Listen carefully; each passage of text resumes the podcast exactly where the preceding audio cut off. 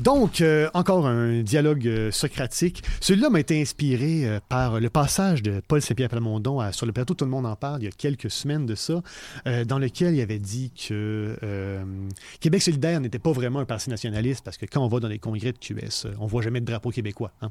Fait que j'avais écrit ce dialogue-là à l'époque pour faire une espèce d'analogie, si on veut. Alors voilà, je souhaite la bienvenue à Franck Malenfant.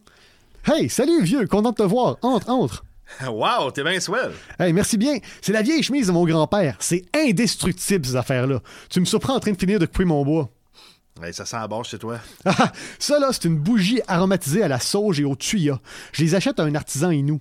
Hey, j'espère que la musique te dérange pas. Là. J'ai mis le dernier album de Claude Pelgag, mais si tu préfères, j'ai aussi du Bon Enfant, euh, Le Lièvre, j'ai même du Ginette. Non, non, Pelgag, c'est parfait. Puis comment ça se passe, tes histoires de rivière?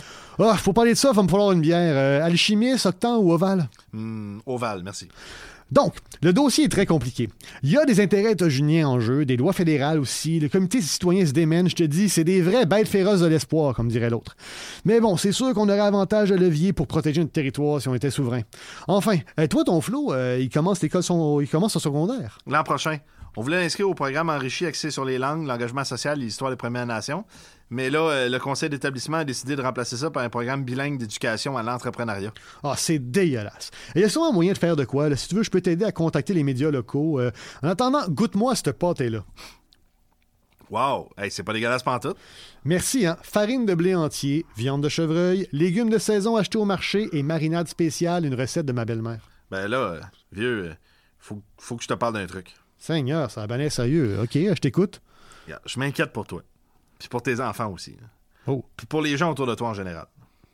J'ai l'impression que tu es en train d'oublier ta culture, de perdre ton identité. Euh, pardon, et de, quoi tu parles? Regarde, ça m'ennuie de te dire ça, mais ça fait deux heures que je suis chez toi. J'ai fait le tour de la maison plusieurs fois, puis j'ai encore vu aucun hostie de fleur d'Elysée nulle part. Et voilà. C'est pas la maison à Victor Lévy-Beaulieu, pourquoi?